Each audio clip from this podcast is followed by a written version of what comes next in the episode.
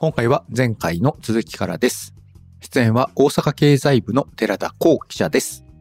で、まあ今任天堂の話をまあルールしてきましたけれども、でまあ毎度毎度、はい、まあ前回もそうでしたね。ちょっとソニーの話もしますけども、プレステご、はい、どうですか、はいはい、手に入れましたか？プレステごはね、でも今も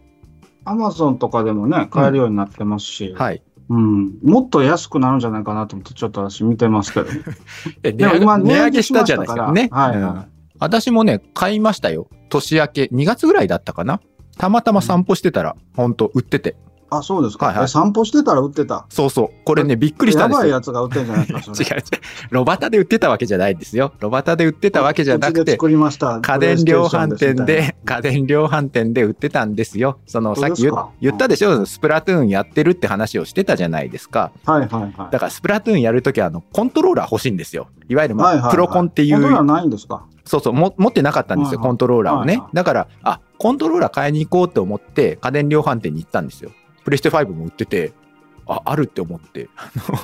プレステごも買って帰りましたけども、あのー、今年はホグワーツレガシーっていうタイトルがねプレステごで出て、んあれが今あホグワーツね、あ、あのーはい、あれねハリーポッターのやつ、ハリーポッターの、はいはいはい、あれがものすごい人気でみたいですね。私も、うん、ちょっとあれで心揺れましたけどね、はい、うん、買ってはない、うん、買ってはないだからあのー安くで譲ってくれる人募集してます。いやでも買ったんですけども、僕もまだねほんと数える程度しかやってないですよ。うん、うん、だって、まあ、今年はそのファイナルファンタジーの新しい新作も出ますし、はいはい、でストリートファイターシックスも出ますしね、うん、ファイナルファンタジーの新作はあれいつでした？時期はろくがつですね。ろくがつね、うん、はい、ろくがつに出ますし、ストリートファイターもろくがつに出ますので、はい、あの新作ですね。なので大型タイトルは今年あの先のホグワーツも含めて多いんですよね、うん、なんかプレイステーションの台数は今年はかなり伸びると思います、うん、でその、まあ、最近のニュースだとそのプレステごの携帯型ゲーム機、これなんて読むんですか、はいはいはい、プロジェクト Q っていうんですかね、はい、っていうのも発表されましたよね。うーん、でもまだそのどういうなんていうんですかね、どれぐらいのスペックを持ったものかなのかとかですね、ちょっと細かいところまだ分かりませんし、うん、何とも言えないですけど、昔あのプレステビータでね、うん、えー、ピーエス ビータの、はい、えー、時に要するにまあ携帯型のゲーム機ですよね。そうですそうです、遠隔でも遊べるようになりましたけど、うん、もう Wi-Fi とか不安定なとこだとしょっちゅうブツブツ切れてましたからね、うん、同じような感じだったらまあ、ちょっと厳しいかもしれませんけど、でもやっぱりこう携帯型っていうのをちゃんとこう捨てずにやってるっていうところがあるんですね、うんうん、捨てずにやろうと思ってるんだなと思って、それはちょっと驚きはありましたですね。なるほどね。まあその、うん、見た感じはねこの任天堂スイッチの、まあ、プレステ版みたいな見た目だなっていうふうには思ったんですけども、まああの Steam っていうゲームの配信サイトがありまして、うん、Steam が、えー、出してる Steam デックっていうのがあるんですよね、うん、出しましたよね。もう数ヶ月前でしたかね、はい、あれもね数ヶ月以上前ですかね、うん、その Steam デックなんかもスイッチにまあ似たような形状ではありますよね、うん、まあでも結構あのなんていうんですかね、画質も含めて綺麗ですし、うん、クオリティは高いと思いますよ、うん、で、うん、そのまあプレステごのその巻き返しですけれども、はいはい、でもまあなかなかこう任天堂スイッチをやっているとですね、おこれはなかなかプレステご厳しいんじゃないかなっていうふうに思いながらはあの見てるんですけども、いや私逆ですね。 ピーエスファイブ はもうもっといくんじゃないですか、うんうん、まあ今 ピーエスファイブ 自体さんねんめに入ってるんですよね、うん、でおっしゃったように最初あの全然出回らなかったっていうのと、あとまあ転売が横行してたので、うん、まあ、それで私も買わなかったっていうのがあるんですけど、その転売ヤーに潰されるなと思ってたんですけど、うん、まあ、ここに来て、まあ、今社長がこの間の説明会でも、あ社長って次期社長ですかね、はい、あのこの間の説明会でもそのフル、フルキャパで生産してるっていう話をされてましたんで、うん、まあ、この市場に出回る台数も多くなってきますし、うん、でタイトルも大きいタイトルがこれからバンバン出てくるんで、うん、間違いなく台数としては飛躍的に伸びてくると思います。それこそスイッチに匹敵するぐらい異常に成長していくんじゃないでしょうかね。なるほどね。じゃあまあまだまだこれからっていうところですかね。これからですよね、うんうん、どうしてもそのソフトのその販売本数とか見てみるとやっぱりその丸がいっこ違う世界なんで、うん、さてさてどうなのかなっていう感じは見てはいたんですけれども、うん、寺田さんの見方としてはやっぱりこれからだって ピーエスファイブ はまだだから逆に言うと本領発揮できてなかったわけですよね今まで、うん、これからですよ。これからもっと飛躍的に伸びてくると思います。多分。なるほどね、うん、性能面でもねすごく評価高いですし、うんでまあ、そのキラータイトルっていうことになるんですけども、うん、そのファイナルファンタジーですね。多分この配信がされるのはもう当然ろくがつなんで、もしかしたらもう出てるかもしれないです。これを配信するときは出てるかもしれないんですけども、さてさてもそのファイナルファンタジーにどれだけの牽引力があるのかなっていう気もしないでもないんですけどもね。うーん、ファイナルファンタジーっていうタイトルをなんていうかどう見ていくかっていうのは難しいところで、うん、これはまあ人によって趣味もあるんですけど、まあ、私個人的にはろく、なな、はち、きゅう、じゅうぐらいがピークで、うん、タイトルナンバリングでいくとですね、うん、そこからちょっとこうあのやっぱり厳しい評価されるケースが、まあ、あのオンラインのやつは除いてですけど、うんうん、厳しい評価されるケースがちょっと目立っているかなっていう印象は正直あって、うんまあ、でもだからといってあのファイナルファンタジーっていう アイピー がもう時代遅れっていうものではないと思うんですよね。なるほどね。期待値はすごく高いですよね、うんうん、なるほどね。ただその一つのタイトルだけでハードを牽引できる時代ではもうなくなってるわけじゃないですか。まあ任天堂だってマリオもあり、うんね、ゼルダもあり、スプラトゥーンもありって、要するに複数のタイトルでまあ、ハードを引っ張っていったわけですけども、うん、なかなかファイナルファンタジーいっぽんじゃプレステファイブ引っ張っていくのは厳しいよねっていうふうには思うんですけれども、うんまあ、ファイナルファンタジーだけでっていうものでは多分ないと思うんですけど、うん、先ほどのホグワーツレガシーなんかもそうですし、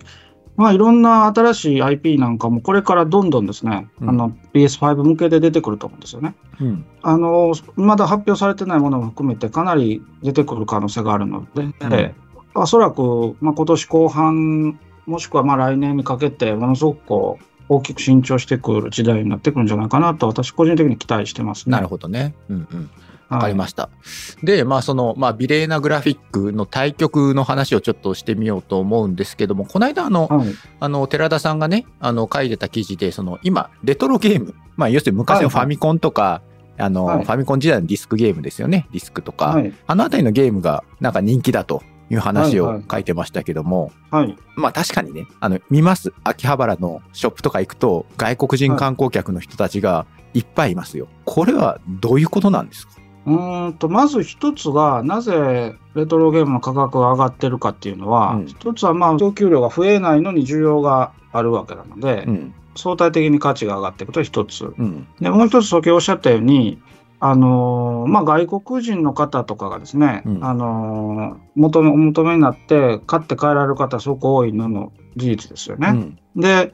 あの実際そういうお店なんか取材してるとそういう海外のバイヤーの方とかがこう大量にこう買い占めていかれるケースも中にはあるみたいなので、まあ、そういうものもあったりしてあのどんどんこう価値っていうのが上がってるんじゃないかなと思います。ああそうはい、でもその過去のそういう、まあ、要するにファミコン、ファミリーコンピューター時代のゲームって、例えば任天堂のオンラインサービスを登録すればできちゃったりするわけじゃないですか。今は普通に、はいはいはいはい、ゲームとしてはできると、はい、なのにその昔のソフトを買っていくと、この心理はどういうことなんですか？これ要はコレクションですよ、うん、あのゲームを遊びたいっていうよりも、まあ、ゲームを遊ぶために単純に買ってるのは若い子とかね YouTube 見て一時的に興味持った子とかが買ってるんだと思うんですけど、うん、今のその需要を支えてるのは基本的にコレクターです、うん、やっぱり山根さんぐらいの年の方が金に物を言わせて買ってる、うんあとはその海外の方とかが今まで買えなかった海外の方とか、あるいはそういう海外のニーズを捉えて大量に買う方とか、そういう方が買っている、まあ、それによって値段も上がっている。なるほどね。そういうことです。こう聞いていてなんだっていう話されるかもしれないですけども、うん、実は私もねあのこれ何年前ぐらいかな さん、よねんぐらい前ですけれども、あのファミリーコンピューターとあとディスクシステムとあとファミコンのソフトを結構メルカリでですねあの大量に買ってた時期があって、当然あの箱付きのソフトですよ、はいはい、これはもうおっしゃる、はいはい、おっしゃる通り、はい、もうコレクション、要するにそのやっぱりね、うん、そのファミリーコンピューターっていうのは一つのその僕はね非常に大事な文化財だと思ってるんで、これはやっぱりこう、うん、保存しとかないかんと思って結構ね買ってた時期があるんですよ。だからね僕持って保存しとかなきゃいけないと思って買ってたんですか。そうそう僕持ってますよ。だからはい段ボールにねにはこぐらいソフト箱付きのソフトでね買いましたけどメルカリで。金余りですね。でもね、そうそう。で、あの、はい、まあ、これね、余談ですけども、あの、ディスクシステムって、中の、その、巻き取りのゴムとかがもう古くなってね、劣化してて、うん、もう動かなくなってたんですよ。はい、だからそれをね、自分でこう開けて修理してね、ゴム巻き直したりして、使えるようにして、うん、お、動いた動いたってなってね、なんか一人喜んでましたけども、こうね、確かに、あの当時の画質でゲームすると、懐かしいなっていう感じはしますよ。うんうん、今ちょっと綺麗すぎるんですよ。うん、あのやっぱり山根さんのようにこう巨万の富を持ってる方とかがねアラブのね石油王的なね、うん、そうそう巨万の富を持ってる山根さんみたいな人たちが、うん、やっぱりこう改めてもう一度触りたいとか、うん、改めてもう一度手元に置きたいと思って買われてるケースっていうのは間違いなくあって。うんまあ、ある種こう資産みたいな捉え方ですよね。うん、あの単にこう玩具を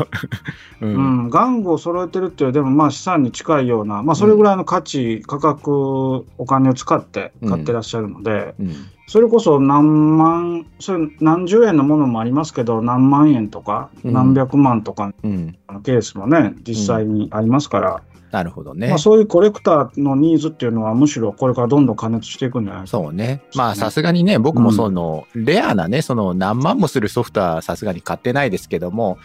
うん、当時はねそうなかなか買えなかったわけじゃないですかファミコンのソフトとかね、うんうん、まあ今はね、はい、ちょっと小銭があるからじゃあドラクエワンからフォーまでまとめてじゃあ箱で買っちゃおうかみたいなできるわけですよ。うん、うんうんまあそれだけ山根さんみたいにお金のある人はどんどんこう買っていただいてですね経済回していただくというのは大事なことですよね。そうそうでもね、うん、その秋葉原ねこっちに来て秋葉原のそういうショップとか覗きますけれどもやっぱりね秋葉原のショップで見る価格はちょっと僕が想定してた相場感よりもやっぱ何割か高い感じはしますね。あ高いなって思って見てますもん。あ価格帯、まあものによりますよ本当に。だからあの、うん、要は説明書とかも箱もきちんとついていてで状態も良くてあのー、しかもそのなんていうんですかねあんまりメジャーなタイトルは実は安いんですよ。まあねたくさん生産されてたタイトルですからね。超有名なタイトルは、うんうん、渋いあのー、舛添先生のなんとかみたいなやつね昔流行ってたじゃないですか。ちょっとタレントもののね所さんのなんとかみたいな、はい、誰が買うのかなと思うようなそういうやつが、うん、今になってやっぱ価値がちょっと上がったりしてるわけですよね。うん、ものによりますけどね。でもあの所さんのあのアクションゲーム結構僕好きでしたよ。面白かったからまあ難しかったけどね。意外とああいうタレントもの昔多かったんですけど、うん、あの良作も多かったですよね。うんうんうんそうそうだいたい単発で消えていきましたけどでも結構いいタイトルも多かったですね。うん、結構最近その YouTube とか見てるとそのレトロゲーム系 の, その実況、うん、レトロゲーム実況みたいなのも多いんで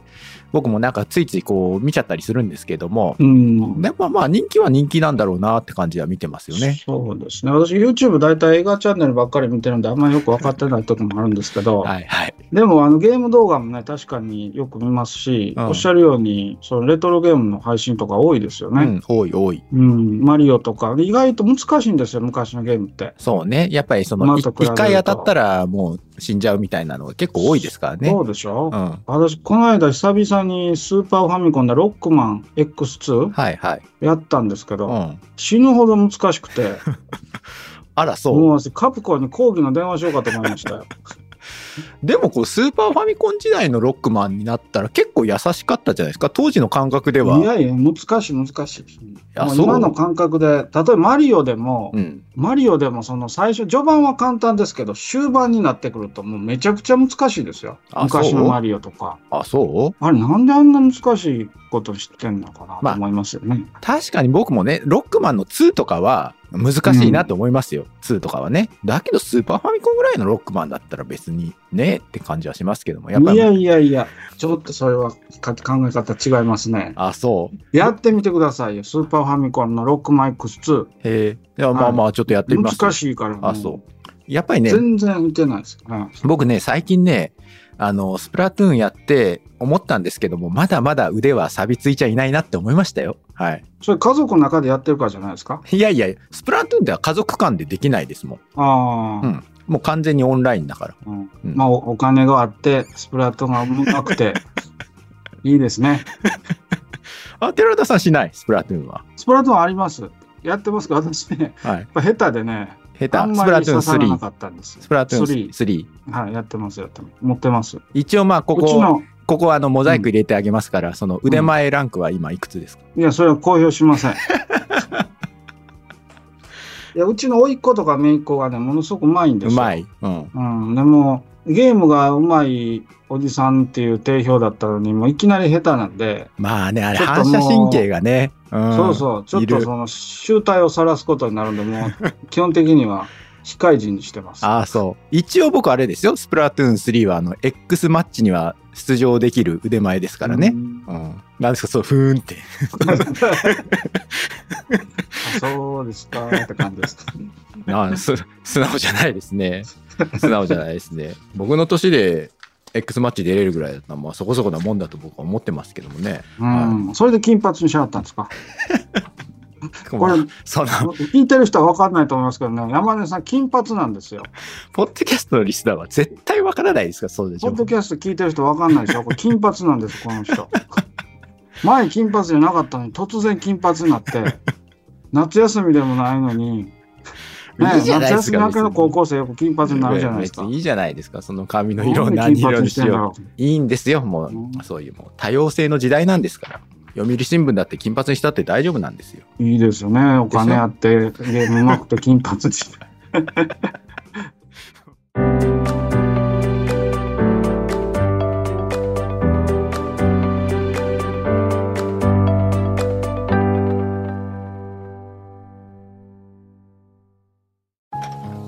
老後は火星かな。どうしたのお父さん。いや、今日の新聞。人口爆発、広がる移住先。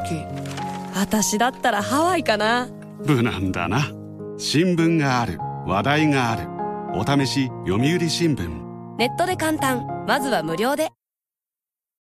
あ、そう、はいはい、ゲーム、ゲームの原作の映画とかあるじゃないですか、はいはい、ゲームの原作の映画、原作の映画ね。あの今回のマリオとかそうですけど、はいはい、他に何かあります？例えばだからストリートファイターとかも。これ大昔じゃないですか。そんな大昔やって、そんな知ってる人なんてもうほとんどいないですよ。バイオハザードもあるでしょ。ああ、バイオハザード、あ、確かに確かに。モンスターハンターとかね。モンスターハンターももうやった。あとトゥームレイダーとかね。あ、ポケモンもありましたね。ポケモンポケモンポケモン、はい、あの映画良かったじゃないですか。ハリウッド版のポケモン。僕見ましたけど、あれ良かったですよ。ハリウッド版のポケモン、うん、どの名探偵ピカチュウですか？そうそうそうそう。ああ、あれ良かったですね、うん、でしょ、うん、でもね、これちょっと私これだけ言いたかったんです。ポケモンはね、うん、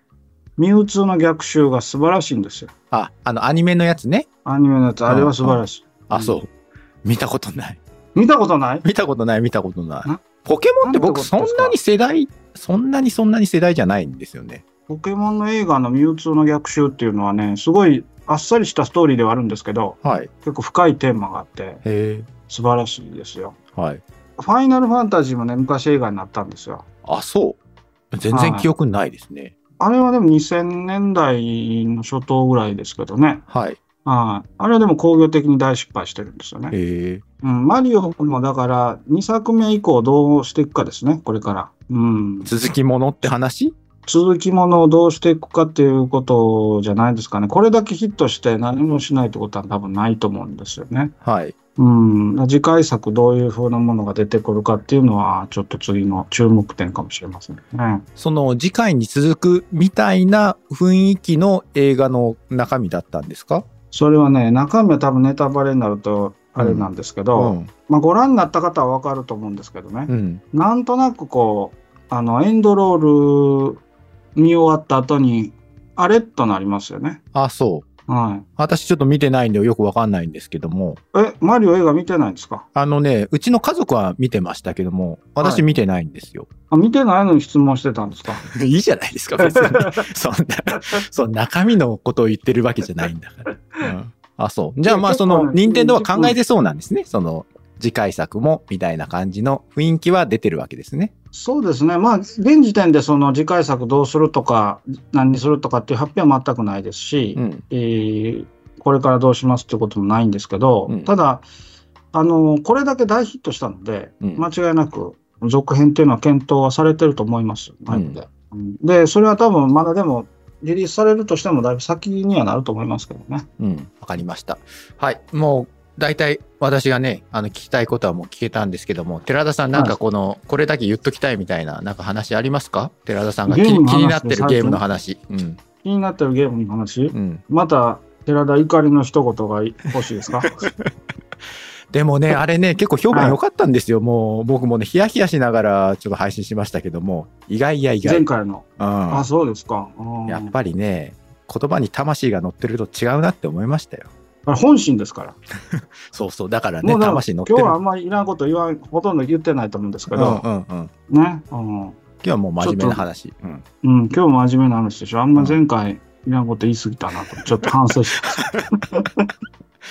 まあまあ大丈夫ですよ。はい。でも最近ね私たまたまちょっと妻と話してたら、まあそのゼルダをねうちの息子がすごい一生懸命やってるという話になって、でもその、はい、よくよくその調べてみたらそのゲームの攻略本、まあ、すごい分厚いじゃないですか、はいはい、ゼルダぐらいになってくると攻略本って、はいはいはい、攻略本であったりそのサイト見たり動画見たりしてそのクリアのねその工程をその探っていく作業っていうのは意外となんかいいらしいぞっていう話をなんかうちの奥さんがしてて、へーっていう感じで聞いてたんですけど、うん、まあ確かにそうだよなっていうその攻略本をこう読み解くのもまあそこそこなねその読解力はやっぱ必要になってきますからね。うん、まあ、最近で攻略本を読むっていうのも、まあ、あんまりね定着してない部分もあるとは思うんですけど。いやいやそんなことないですよ。あ、そうですか、うん、やっぱりね子供はね、うん、攻略本好きですよ。それは昔も今も変わんない、うん、でも今攻略本っていうのは本当その攻略するための本っていうよりも、うん、結構そのコレクターブック的な感じになってきてるんですよね。そうね、結構ね分厚いですもんね、うん、分厚いってその画像とかねあの写真とかたくさん入れたりして、うん、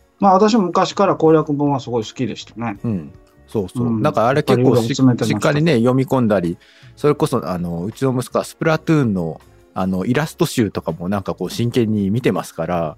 なんかやっぱり、ね、私ねそれでちょっと今思い出して腹立ってたんですけど、はいはい、攻略本っていいんですよ、素晴らしいんですけど、うん、ちょっとそのスプラトゥーンとかどうか知りませんけど、うん、昔の攻略本ってね一番大事なとこ書いてないんですよ。ラスボスの倒し方とかね。それ、それあれでしょ。要するに攻略本もその最初の方にそのゲームの発売日とほぼ同時に出すような攻略本でしょ。いやいや結構コンプリートガイドみたいなやつとかね。あ、そう？え、そうでした？うん、結構ねラスボスどうやって倒すかとか肝心なとこ書いてないんで。そうでしたっけ？すんごい腹立って記憶ありますよ。うん、へー。なんかね最後の方はこう袋閉じみたいになってたみたいなのは当時ねありましたけれども。袋閉じになってたんですか。うん、なんかそういうのも僕も持ってましたよ。その最後の本。それ違う本じゃないですか。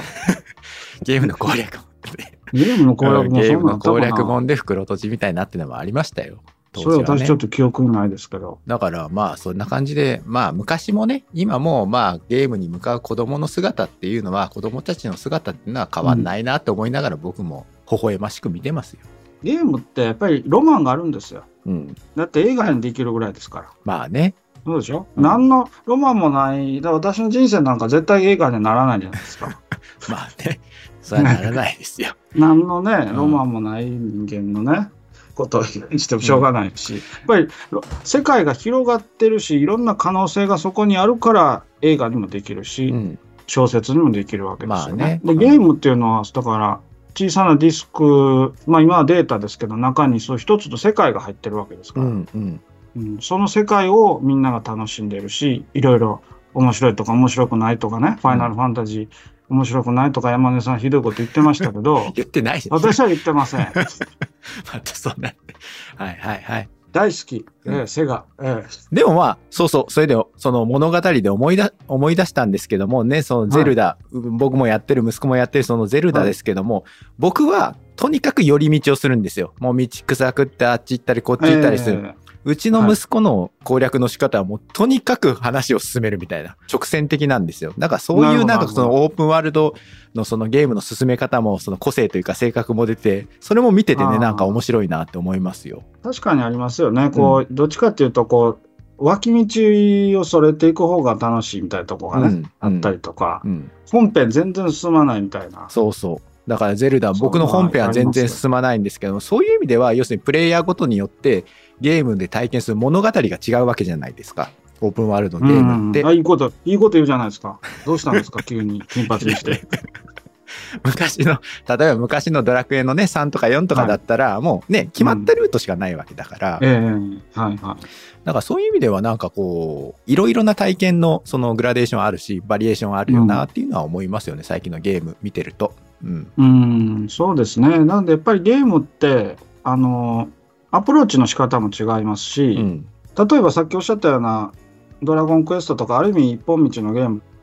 でも、うんまあ、あの例えば自分の中で縛りを作ってね、うん、あの 遊ぶ、遊び方をちょっと工夫してやってやってみて、うんうん、でうまくいったりできなかったりとかする楽しさもあるんですよね、うん、だからゲームっていうのは昔からそうですけどやっぱ遊び方人それぞれで遊べるし、うん、で同じでもその感動を共有できるの同じ部分で感動を共有できるっていうところですよね、うん、そこにロマンがあるわけですよ、うん、だから私はゲームをいたずらに貶めるやつは許さないっていうスタンスですよねそうね、うん、まあでもまあこの辺ってどうなんですか、まあ、やっぱりうーんまあねそのまあ親のその視点からするとやっぱりねゲームをやめさせるのって結構難しいんですよ。もうそろそろやめなさいっていうのがね、うんうんうん、難しいなっていうのがあって結構ねそのどのタイミングでそのもう今日はこれまでよってやめさせるのかっていうのは結構まあその昔も今も変わらない親の悩みだろうなっていうふうには思いますけどもね、うん、まあそうですよね。まあ子供はそれ際限なく遊んじゃう部分はもちろんあると思うので、うん、まあそれは家庭の中でもルール決めて、うん、なんかもう無理やり昔だったら電源コード引っこ抜くとかありましたけど、うんうん、いやでも今でもそのそういう強行手段がいいんじゃないですか。 Nintendo Switch はあのタイマー機能がねあるから、うん、ある種もう、うん、なんか無理やり引っこ抜いてるみたいなもんですよ、うんうんでもそういう家庭の中でいろいろそういうことをやるのもまあ一つのゲームの楽しみ方っていうかそれも教育みたいなとこですからね。そうね。ただまあ自分はどうなんだっていうと僕は結構夜な夜なね長時間ゼルダやってたりするんでまあなかなかねこの言い、言いにくいところはあるよなっていうのもありますしね。うんまあそうですよね。まあね大人になるとねもう結構夜の深い時間にやっちゃったりしますからね。そう、うんちょっとね面白すぎるっていうのも問題だなって思いますよあのゼルダ確かにね、うん、あこれはちょっと面白すぎて問題だなっていう感じはしますけどもね、うんうん、そんなゼルダ推しなんですね結構。ああ面白い、うん、あのねずっとスプラトゥーンをねやってましたけども今ちょっとスプラトゥーンをお休みしてゼルダやってますもんね。ああそうでした、うんうん、だからまあほどほどにしなきゃなってって思いながらやってるんですけどもほどほどにできない自分がいるんであまりその息子にもね強くは言えないなっていうふうに思っちゃうんですよ、うんうん、でもまあ家族でこう遊べるっていうところが、うん、まあゲームの良さですよね。そうねだからそういうできますから、ね、そうそう一人プレイのゲームであってもなんか家族とワイワイ言いながらゲームできるんで、うん、まあそれはそれでいいのかなっていうふうに僕はね思ってますよ、うんうん、いいんじゃないですかね。だからまあ寺田さんもはいなんかこのどうですかまたこう任天堂のに深く入り込んだ記事をね今後も期待したいと思ってますよまあこの間と同じねあの聞こえなくなる歯が歯が歯が悪くて今奥歯がもうちょっと悪いです、ね、そうそうやっぱりね。ちなみに寺田さん今何のゲームやってるんですか今ね、まあ、ゼルダやってますよね、うんであと私同時並行でいろいろやってしまう癖があるんで、はい、あのちょっと古いですけどテイルズシリーズの昔ちょっと前のタイトルのやつとかいろいろやってますね。この間言ってたあのタクティクスオーガはどうでしたか。やりました。どうでした感想は。面白かったなんか奥歯になんか挟まったような面白かった、ね、いや面白かったんですけど、うん、やっぱりね思い出補正も若干あったなっていうところもありますよね。なるほどね、うんうん、あのあの時の感動をもう一度再現で き, できるかっていうとちょっと違ってたかもしれない。まあまあそれはね面白いんですよ、うん、時代がね、うんうん、そうそう何なんでしょうねあれはねまあしょうがないですよそれは、うんうん、そんなとてつもなくグラフィックが進化してるっていうわけではなかったじゃないですか、この間のタクティクスオーガはね、うん、ちょっとドット絵みたいな感じでしたよね、はいはい、そうですよ ね, ね、うんうん、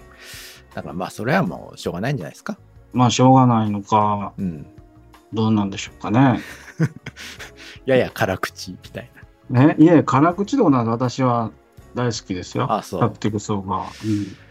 あ今度なんか寺田さんとスプラトゥーンで勝負をしてみたいですね。そこがあれですよね、ちょっとその同じレベルの人を探して遊ぶっていうのは難しいところありますよね、うん、そうそう。でもだからそういう意味では最近そのオンラインゲームがね、その、うん、私前回言った時オンラインゲームはちょっとって感じだったじゃないですか。はいはいはいはい。だけどこのねスプラトゥーンでそのオンラインゲームの壁を僕はぶち破ったんで、うん、なるほどオンラインゲームいけるぞっていうふうになったんですよ。